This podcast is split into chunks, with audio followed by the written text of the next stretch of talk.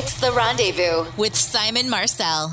Bonjour et bonsoir. Welcome to The Rendezvous. I'm Simon Marcel, Simon Marcel in French. The accent is from Paris, even though I've been here for 20 years. We're going to talk love and relationships, but I want to tell you something I found on CNN website yesterday about relationships that just caught my attention. It says, when it comes to a satisfying relationship, the partnership you build is more important than the partner you pick.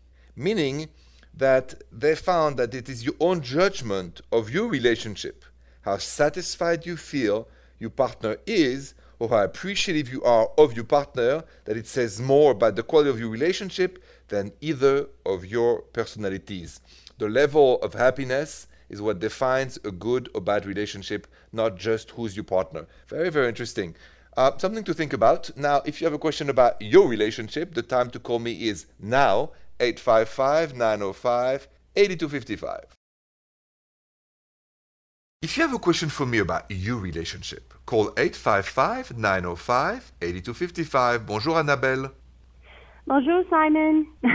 My boyfriend and I just moved in together, and I've never noticed this before, but he sneezes really loud. Um, I I can be in a completely separate room from him, and when he sneezes, it it literally startles me.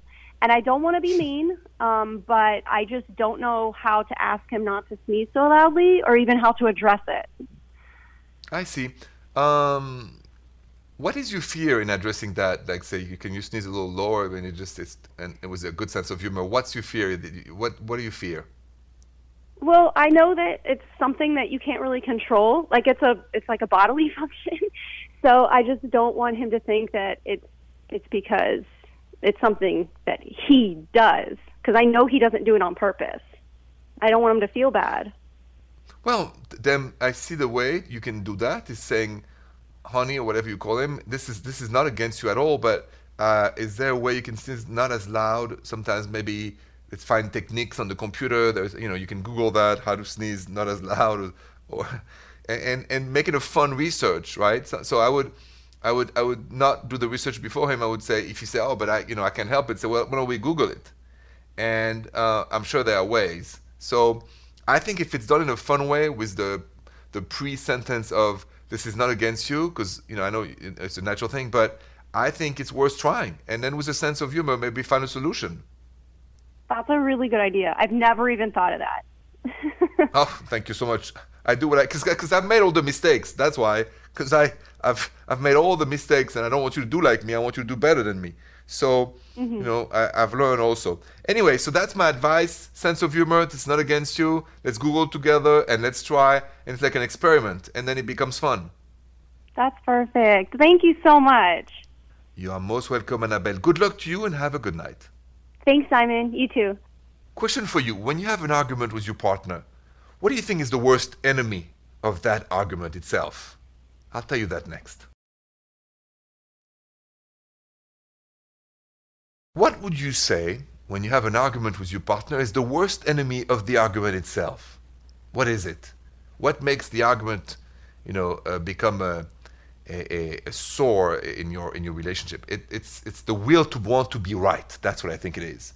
It's the will to be obsessed by hearing from the other partner okay, so you were right, right? So I need to be right. I need to be the right, the, the one who, who knew it all. I need to be confirmed that I was right.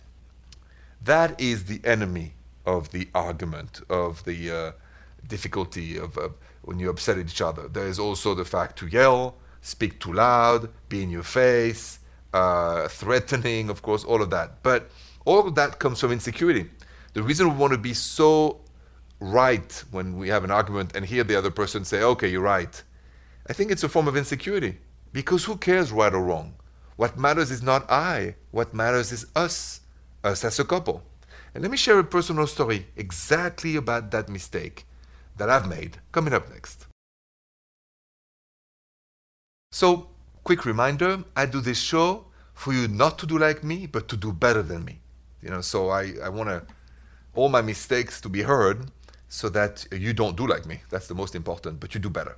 Anyway, about the argumentation and the fact that I always wanted to be right, I made that mistake by insecurity, by ignorance of the word compromise and its used, by arrogance, uh, my ego, and how many times, especially my younger days, I've messed up wonderful relationships on stupid arguments because my only obsession, me, big ego, me, myself, and I, wanted to my girlfriend to say, Simon, you're right.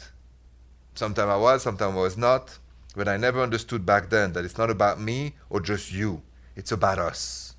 So don't do like me. Don't be, you know, stubborn, arrogant, and obsessed by, oh my God, you're right. Think about compromise and us. That's the best way for both of us to come as winners of a difficult argument. Sense of humor and a sense of compromise.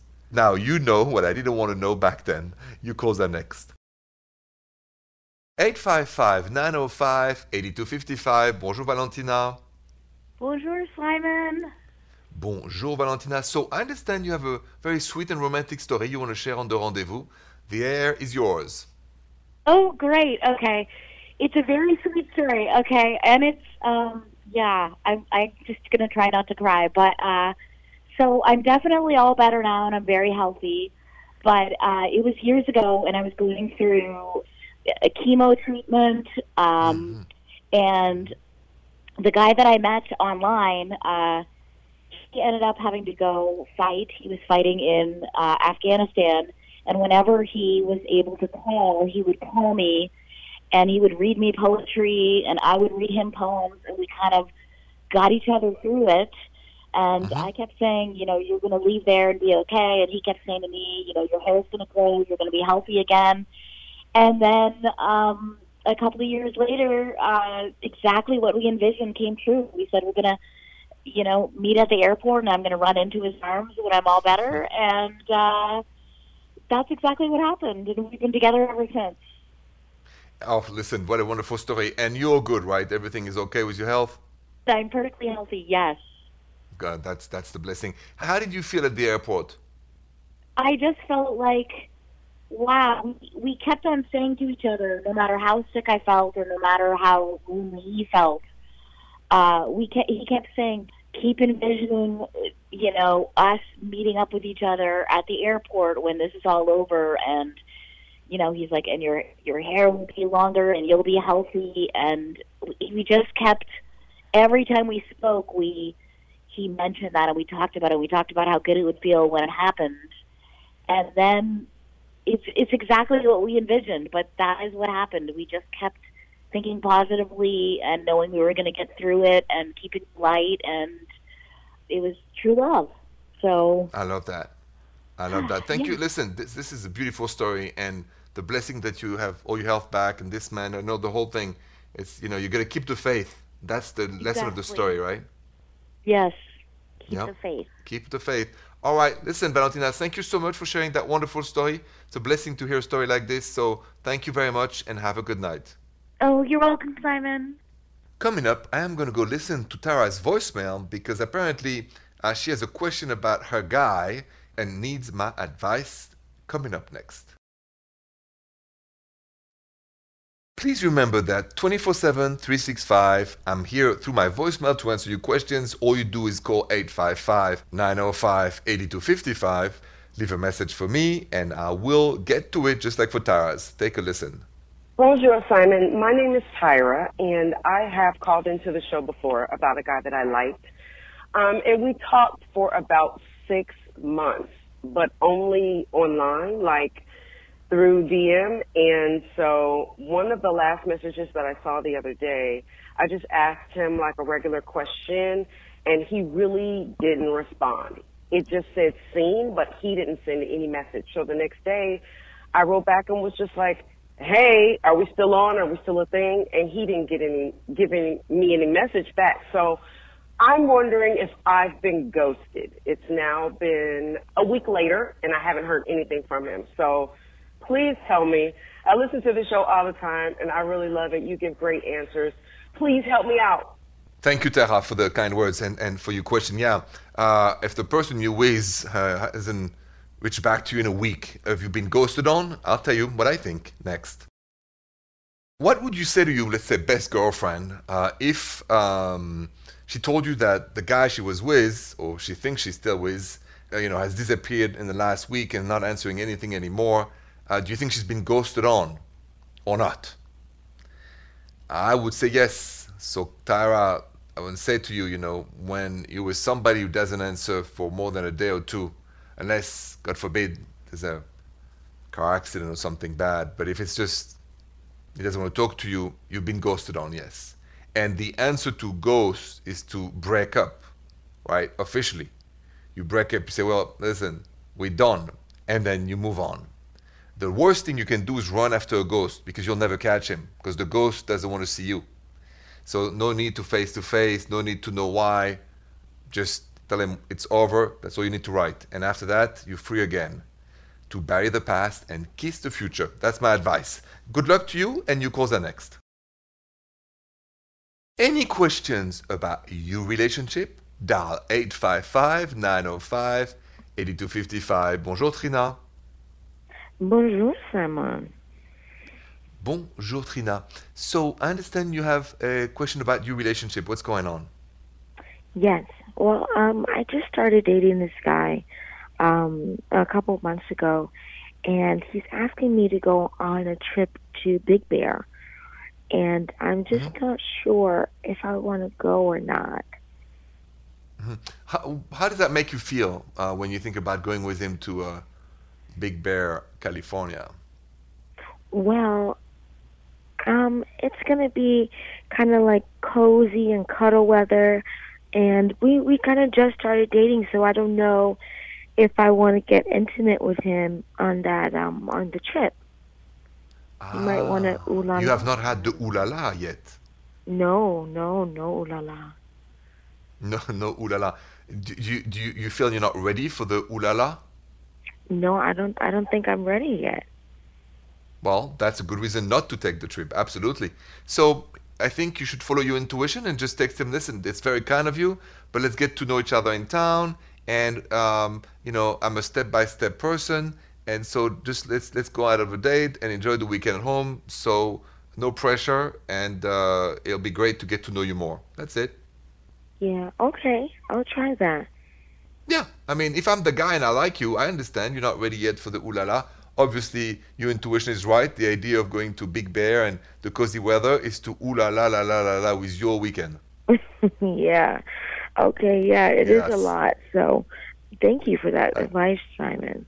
Anytime. All right, Julia, thank you so much for calling and, and have a good night. Alrighty, thank you. Coming up, I am going to go answer Margaret's Facebook message because something happened to her at work that has going to have huge consequences with her love life. So I'm going to go to a Facebook message next. So Margaret sent me a Facebook message at the Rendezvous Show saying, Bonjour Simon, bonjour Margaret. My coworker brought a diamond tester to work today and she tested my engagement ring and it's a fake. So now, I don't know if I should tell my fiance or not because I love my ring and I don't want to ruin the sentiment. So what should I do? Please advise. oh, that's a tough dilemma, Margaret. What should you do if you find out your engagement ring is a fake. I'll tell you what to do next. What should you do if you find out tonight that your engagement ring is a fake? And that happened to Margaret who sent me that Facebook message. What do I do now that I know my engagement ring is a fake? Because should she tell her fiance she knows and she loves the ring, doesn't want to break, you know, the sentiment behind it? What should you do? No unspoken, Margaret. Tell you fiance what happened, and maybe he's the victim of somebody trying to sell him a fugazi.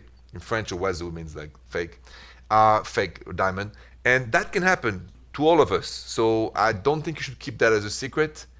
I think you have to tell the truth, not be afraid of telling what happened, and then he can maybe maybe you know sue the store or change it or do things like this. So I think go for it. Tell him what you know, and then find the solution together.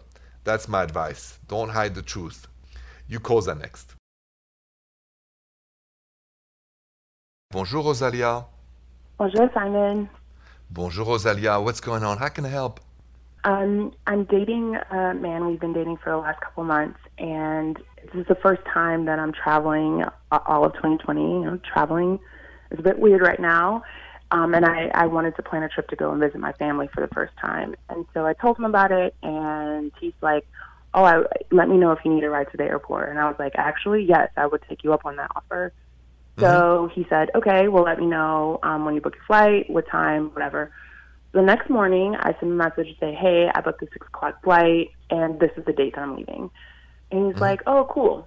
Never says anything about it. And then time passes by. It's like the night before my trip. He's like, oh, are you packed? You ready to go? Like, do you have your mask? Blah, blah, blah. And I'm like, yeah, but he never says anything like, what time do you want me to pick you up? Do you need to be at the airport? And I know that a 6 a.m. flight means you need to leave at like 4 in the morning, which is an uncomfortable time to have to be up. But he never brought it up, and I was like, should I say something? I don't know. Anyway, the the day of my flight, the morning of my flight, I definitely could mm-hmm. To the airport, and I'm wondering if that's a red flag for him not being a person of his word or like offering something and then not following through. So before I answer, how long have you been dating this guy? For four months. Are you exclusive? We have had to talk, yes. Okay, so you're exclusive. All right. Um, just first, how did you feel when you realized this guy was not reliable?